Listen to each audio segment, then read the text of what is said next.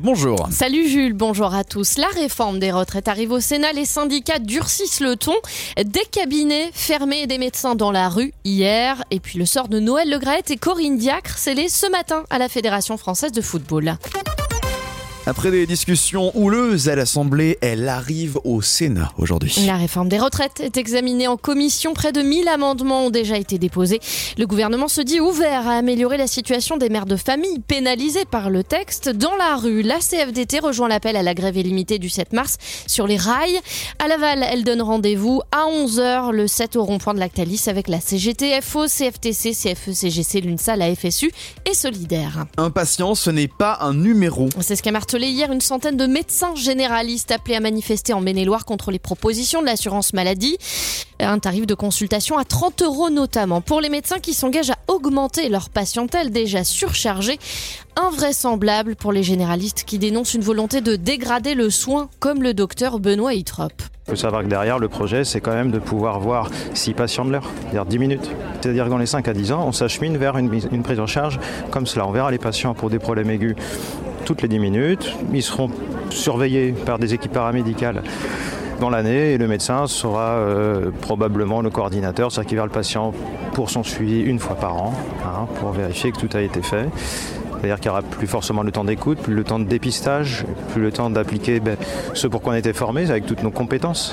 Reportage complet d'Alexis Velayudum sur oxygèneradio.com. L'autre proposition, c'est une hausse de toutes les consultations d'un euro cinquante, de 25 à 26,50 euros. Insuffisante pour les syndicats. Ils ont jusqu'à ce soir mini pour rendre leur réponse à la CNAM.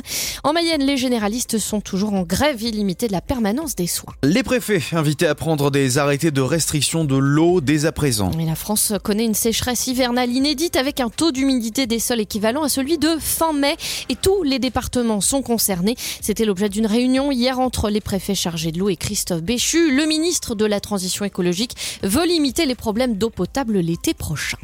Vous les avez peut-être vus dimanche soir ou encore hier, des aurores boréales dans notre ciel français, des phénomènes lumineux et colorés dus à des éruptions solaires vendredi et samedi dernier. Pour les voir chez nous, il fallait prendre une photo en pause longue.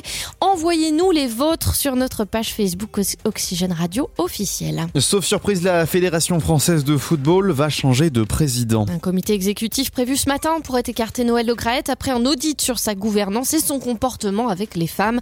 La réunion devrait aussi aborder le Corinne Diacre, la sélectionneuse de l'équipe de France féminine, est mise en cause publiquement par plusieurs joueuses pour son management notamment.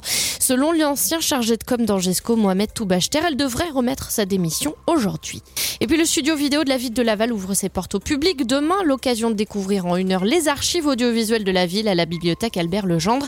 Entre 9h et 17h ce mercredi sur inscription à l'espace senior intergénérationnel. La météo sur les Pays de la Loire et sur la Mayenne pour ce mardi, un ciel bien ensoleillé avant le retour de la grisaille ce soir. Toujours du vent à retrouver des températures entre moins 2 et 7 degrés aujourd'hui.